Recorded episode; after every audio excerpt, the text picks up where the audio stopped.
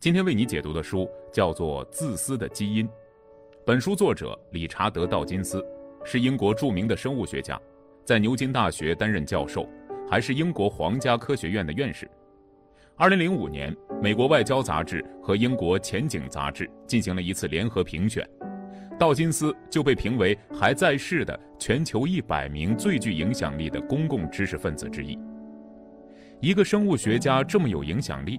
是因为道金斯这个人啊非常敢说，提出了很多具有颠覆性的观点。这本《自私的基因》就是他的代表作。在书中，道金斯宣称，这个世界是由基因主宰的，所有生物，包括人类，不过是基因的傀儡。整个科学界围绕这本《自私的基因》展开了讨论。支持道金斯的人认为，这是一场生物学的革命，具有划时代的意义；反对他的人则表示。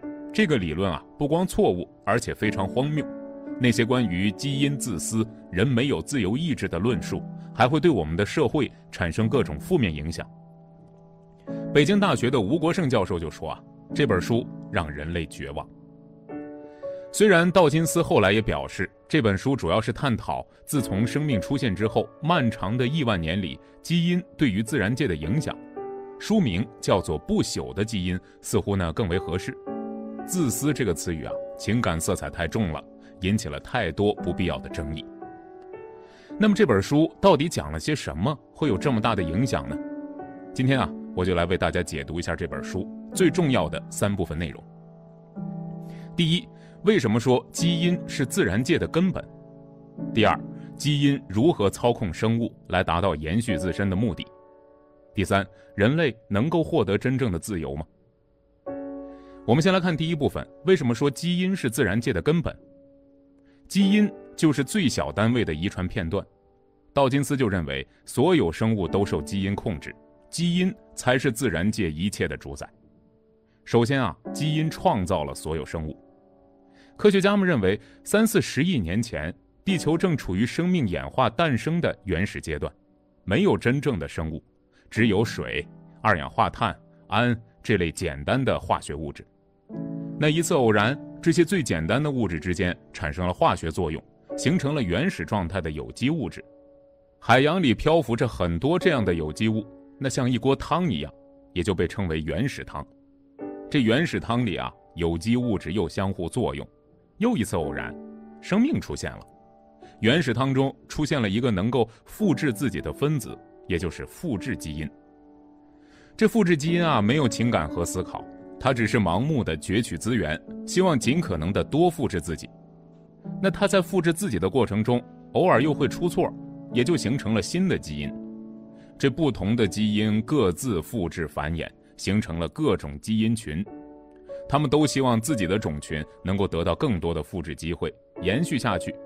于是这彼此就开始竞争，争夺有限的生存资源。竞争的过程中，这些基因就发现。在自己外边包裹上蛋白质，这能更好的保护自己。于是呢，第一批生命细胞出现了，成为基因居住的容器。慢慢的，基因发现和其他某些基因分工合作，通过细胞的复制和聚集，能让容器啊有更多的功能。于是他们就不断的尝试各种的合作。这新容器的体积呢越来越大，系统结构越来越复杂，出现了能够自行觅食。消化、吸收、利用食物，甚至思考的生物，这些生物就是基因为了自己繁衍制造出来的生存机器。亿万年的时间过去了，失败的生存机器被淘汰，优秀的生存机器得到保存。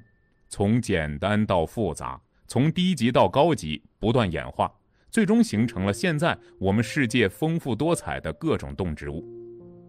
基因。不但创造了生物，也掌控生物的出生与行为。虽然比起最初的细胞，生存机器的功能和构造那都不知道复杂了多少倍，但是啊，他们的一切依旧操控在细胞中那极其微小的基因里。亿万年来，这个权利始终是由基因把持的，他们记录着如何制造这个生存机器的完整信息，然后在繁衍行为中把生命信息精确地传递出去。新的生存机器就会以特定的方式出生与成长，从一个简单的受精卵变成一个能够自行捕猎、进食、交配和繁殖的生物。生存机器的这一切行动虽然是靠基因驱使，但是基因本身没有思考能力，不能具体的去判断生存机器哪种具体的行为能带来更有利的局面，所以它不能具体的去操控生存机器的行动，而是在制造生存机器时就把如何判断与选择的方式编成了代码，输入到生存机器的大脑中，就像是预装在电脑当中的程序。那等生存机器长成，要自己做出行动决策的时候，表面上看是他们在进行思考，实际上啊，只是基因编制的代码在起作用。如果代码有效，能帮助生存机器适应自然选择，那生存机器的个体和种群就会得到延续，基因也就实现了复制自己的目的。相反，代码对环境的预判失败了，那做出了错误的决策，生存机器啊就会死亡。基因也就会逐渐的减少，甚至消失。所谓物竞天择，优胜劣汰，本质上是基因与自然界的对手戏。基因聚集在自己制造的生存机器里，迂回的与外部环境发生联系，做出预判和反馈。那这个过程中，生存机器是没有任何的话语权的，只能精准的执行基因的指令。最后，让基因延续是生物存在的意义。个体的寿命啊是有限的，种群也有出现与消失。那在这样亿万年的漫长岁月当中，出现过各式各样的生物，发生过无数事情。但是当生物消亡的时候，什么都没留下，那生命的意义是什么呢？作者道金斯认为，个体终将会消亡，唯一继续存在的是基因。生物的生与死只是基因延续过程中短暂的一段而已。生物存在的意义。就是让基因延续下去。生物携带着基因出生，生育下一代之后，基因就会传递给新的生物。这老一辈的生物啊，完成了基因的给予任务，基因也就放弃了它，任由其衰老死亡。基因就搭载着新生的生存机器继续前行。哪怕一个物种整体消亡了，基因也早就已经在这个物种存在的时间里。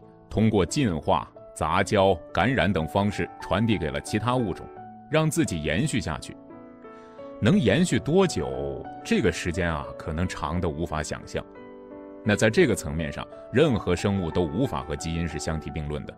生物是短暂的、渺小的，而基因呢，是永恒的、不朽的。从这一部分的内容当中，我们可以了解到，基因创造了生物。并且操控着他们的行为来实现延续自身的目的。这一过程中，人和所有的生物都只是被基因操控的生存机器，没有自我意识。所以说，基因才是自然界的根本，既是驱动生命演化、生物繁衍的原动力所在，也是一切自然现象的根源。那么，基因是如何操纵生存机器，实现它延续自身的目的的呢？作者道金斯从生物的利他行为、进犯行为、计划生育、代际战争以及两性战争五个方面对此进行了详细的分析。这也是我们第二部分“基因如何操控生物”要讲的内容。基因操控生物的第一个表现啊，是生物的利他行为。利他行为是对别人有好处，而对自己没有任何明显的益处，甚至牺牲了自己部分利益的行为。而这本书叫做《自私的基因》，就是说呢，基因是非常自私的，唯一的目的是复制自身，为了繁衍自己不择手段。基因操控下的生存机器，所有的行动都是为了让基因尽可能的生存和延续。那这些行为怎么又会是利他呢？但只要我们把思考的焦点放到基因层面，而不是生物个体上，就会发现生物的利他本质上还是基因的利己。那携带某种基因的生存机器啊，不止一个。如果牺牲这个生存机器，能让其他携带这种基因的生存机器有更多的机会存活与繁衍，那么这种基因也会得到更多的复制与传递。自私的基因就会牺牲这具生存机器。那在这个过程当中，人类推崇和追求的爱、亲情、品德，那都不再存在了，只有基因在冷冷的计算得失。这也是自私的基因这一理论被人诟病的最大原因。我们呢，不妨暂且抛开个人的好恶，以客观理智的态度我们来看看道金斯所举的例子。道金斯认为，母亲为了保护幼儿牺牲自己，理由并不是我们常说的母爱，而是因为母亲已经把自己的基因传递给了幼儿。母亲未必能再次生育，幼儿长大后却有很大的可能交配繁殖，实现基因的再次复制传递。这新的生命比衰老的生命在基因传播上更有价值啊！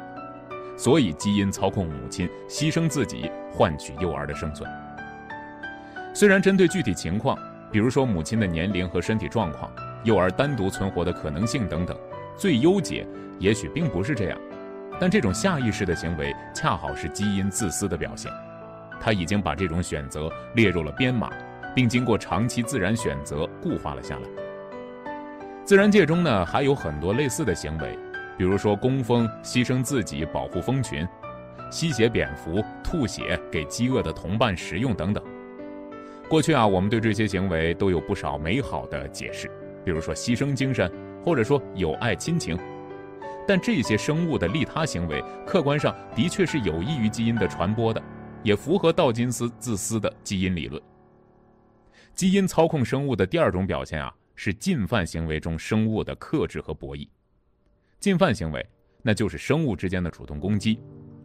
从资源配置的角度来说，生物为了延续自己的基因，最好杀死有同样需求的竞争者，尤其是同物种的生物，因为啊，它们习性相同，吃同样的食物，住同一个地方。如果是同性别，那还要争夺异性的交配权。但是在自然界呢，除了猎食，你很少能看到你死我活的争斗，即使有冲突，也很少生死相搏，那更不会随意给投降者致命的攻击。有竞争关系的动物，它们的搏斗更像是一个竞赛活动，按照一定的规则进行，更多的是威胁和虚张声势，而不是真刀真枪，非要斗个你死我活。这也并非生物间的友爱，而是基因的博弈策略。那杀死一个竞争者，肯定能给自己带来好处啊，但也可能带来损失，比如消耗的时间与精力，造成的身体伤害，这都是成本呢。要考虑投入产出是不是合算。同时呢，其他竞争对手也可能趁虚而入，成为鹬蚌相争而得利的渔翁。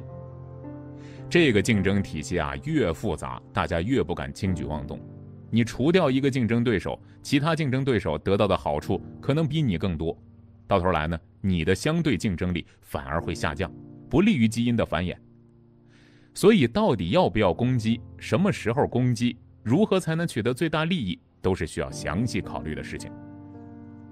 这种情况下，竞争者之间的攻击与和平会逐渐走向一种平衡。在人类社会，人们缔结各种盟约，形成同盟，因为啊，他们知道遵从规定才能谋取最大的长远利益。但是某些个体会为了大量的短期利益，不惜违反盟约，造成局面的动荡。但是最终，人们会再次博弈，形成新的平衡。这一点在经济学上有很多相关的论证，价格联盟就是很常见的案例，将家电的价格统一在某个高水平上，符合所有生产商和经销商的利益。但是总会有商家率先降价促销，进而引发价格战。随着越来越多的商家卷入，慢慢的小商家战败离场了，剩下的商家又会重新结盟，逐渐把价格稳定在一个新水平上，直到下一次变化的产生。这种动态的平衡，实际上就是进犯行为中生物的克制和博弈，复杂化之后的升级版。基因操控生物的第三种表现呢，是计划生育。基因复制靠的是生存机器的交配繁殖，你生的越多，这基因传递的就越多呀。但是在自然界中，生物并不是无节制的生育，他们会调节自己的出生率，让它保持在最合适的数字上，这就是计划生育。这是因为，如果生育的下一代数量太多了，父母无法提供足够的食物，也没有那么多精力养育好每一个幼儿，能存活长大的幼儿数量少，这反而也降低了能传递的基因数量。所以，生物会在生育的幼儿数量和能妥善养育的幼儿数量上找到一个平衡，也就是最优出生率，以便能够传递出最多的基因。那如果环境有变了？之前的最优生育率就不再适用了，父母也会主动的减少抚育幼儿的数量，比如驱逐已经长大的幼儿，或者放弃体弱的幼儿，甚至呢像猫一般自己咬死其中部分的小猫，来保证剩下的能够顺利的存活和生长。对于种群来说，基因呢也会实行计划生育。科学家们曾经做过一个实验，把几只老鼠养在一个固定的区域。开始的时候，老鼠的数量会快速增长，然后稳定在一个数量等级，不再继续上升了。这就是在基因的控制下，生物不自觉地采取了计划生育，让种群中的数量不至于造成资源紧缺，影响基因的传递。有意思的是呢，有的生物也会利用这一点来增加自己基因的传播机会。有一种欧良鸟，它会根据叫声来判断周围自己的同类多不多，来决定自己生育的数量。于是啊，一到这繁殖期，欧良鸟就会尽可能的大声的叫，以便听起来啊不是一只鸟，而是更多的鸟，好让其他欧良鸟认为这一代同类太多了，资源紧缺，应该少生孩子。这样呢？就能减少自己孩子的竞争对手。基因操控生物的第四种表现是代际战争，父母抚育子女，让遗传的基因得到延续，这是他们的共同利益。然而呢，对于多子女的家庭，父母和子女的利益并不等同，他们之间的对抗就是代际战争。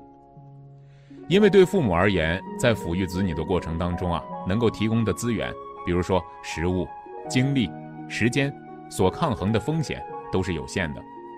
为了传递更多的基因，他们不能把这些有限的资源平均分配给所有子女，必须有所选择，让某些子女获得更多的资源，使他们能顺利成长繁殖，自己才能获得更多的第三代。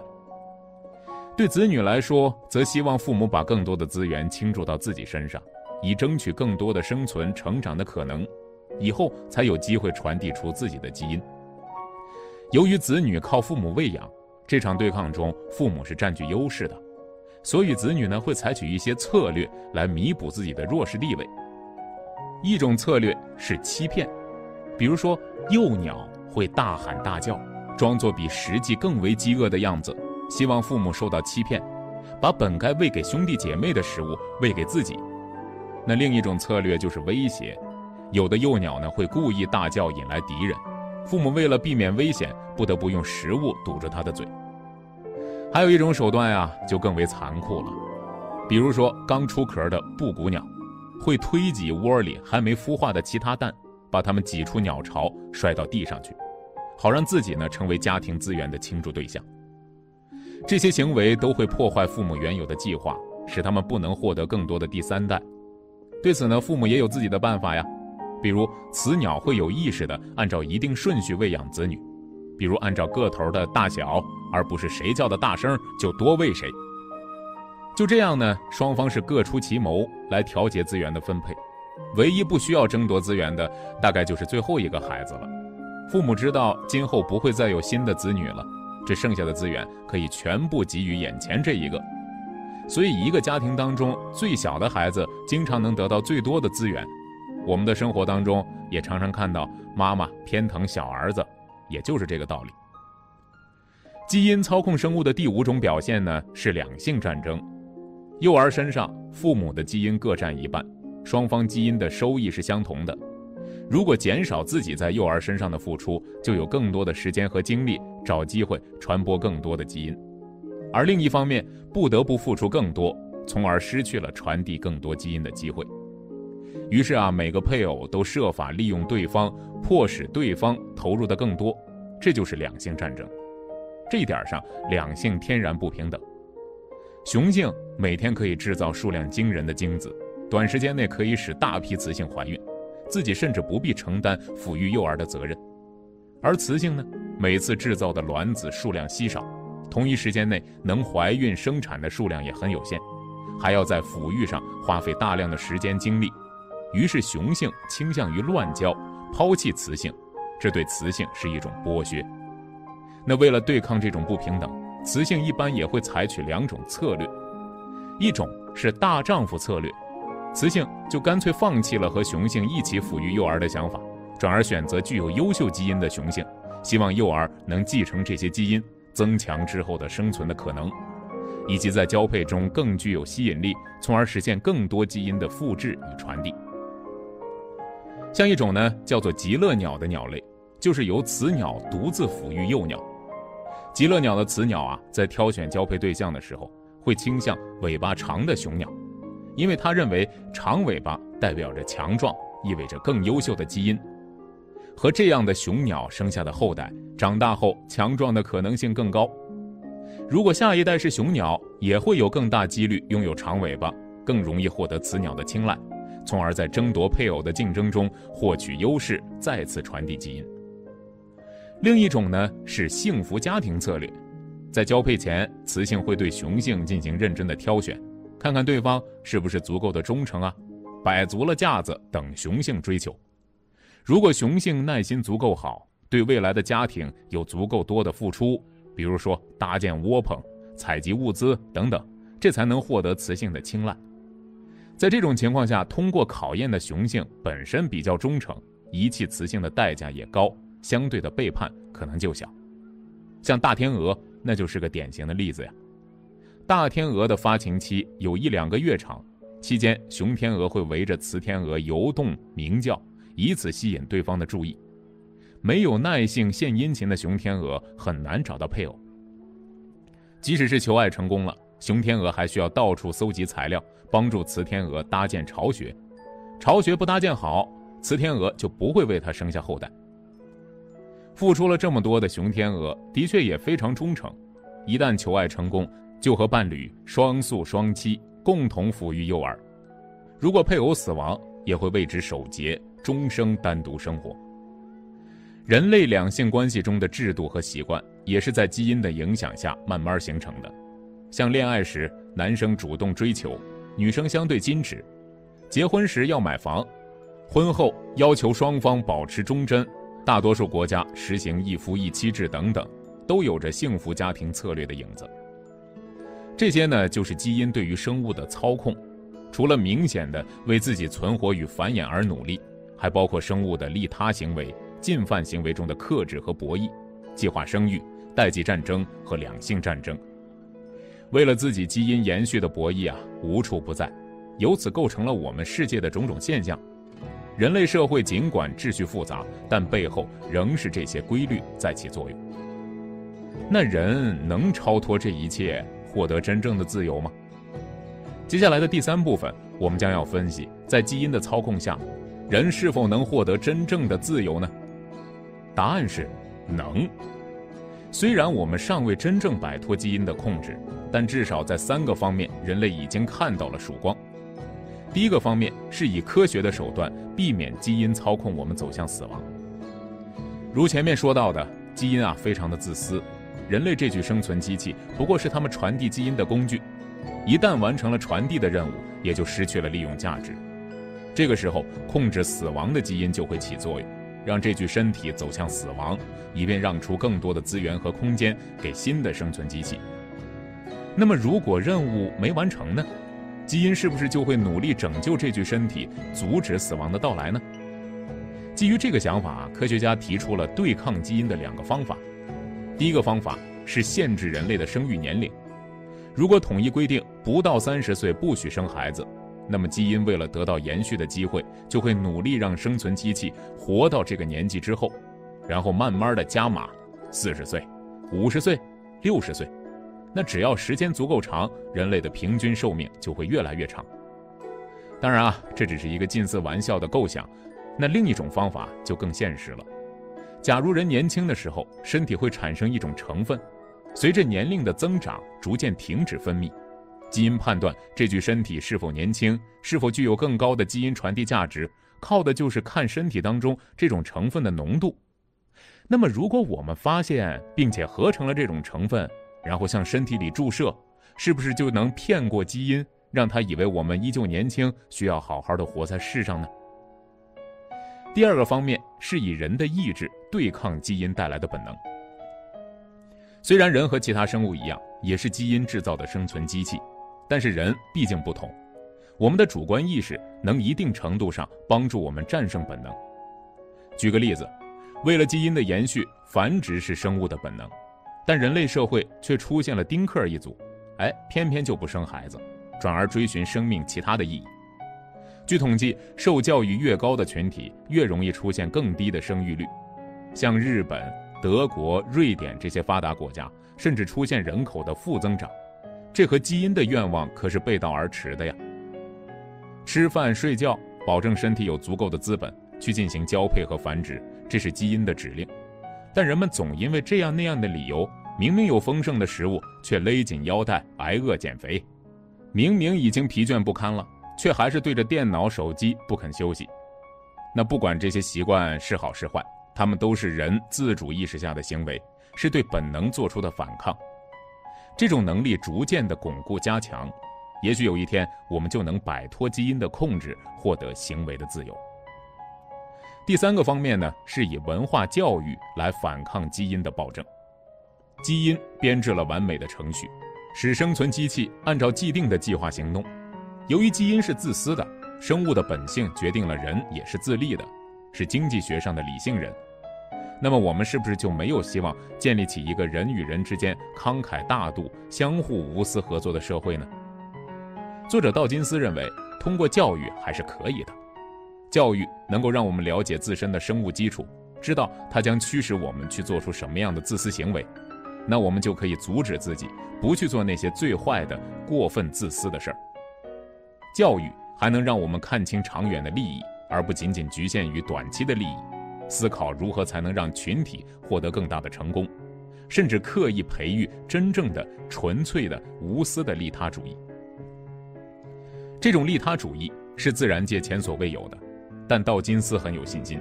他说：“我们虽然作为基因的生存机器而被建造，但我们有足够的力量去反对我们的缔造者。在这个世界上，只有我们。”我们人类能够反抗自私的复制基因的暴政，以科学摆脱基因操控的死亡，以人的意志对抗基因带来的本能，以文化教育反抗基因的暴政，这就是人类摆脱基因傀儡的命运、争取自主权的三个努力方向。到这里呢，《自私的基因》这本书就讲完了。我们来回顾一下今天所讲的内容。首先，我们明确了道金斯的观点。基因是一切的根本，它创造万物，推动生物演化与繁殖，控制着生物的所有行为。人类只是基因的傀儡。然后，我们从利他行为、进犯行为、计划生育、代际战争和两性战争五个方面，展示了基因是如何操控生物行为的。最后，我们分析了人类是否有希望摆脱基因傀儡的命运。虽然我们在科学、自我意志还有文化教育三个方向看到了曙光，但离获得真正的自由啊，还有很长的路要走。然而，正是这种抗争的精神，让人类区别于其他生物，成为万物之灵。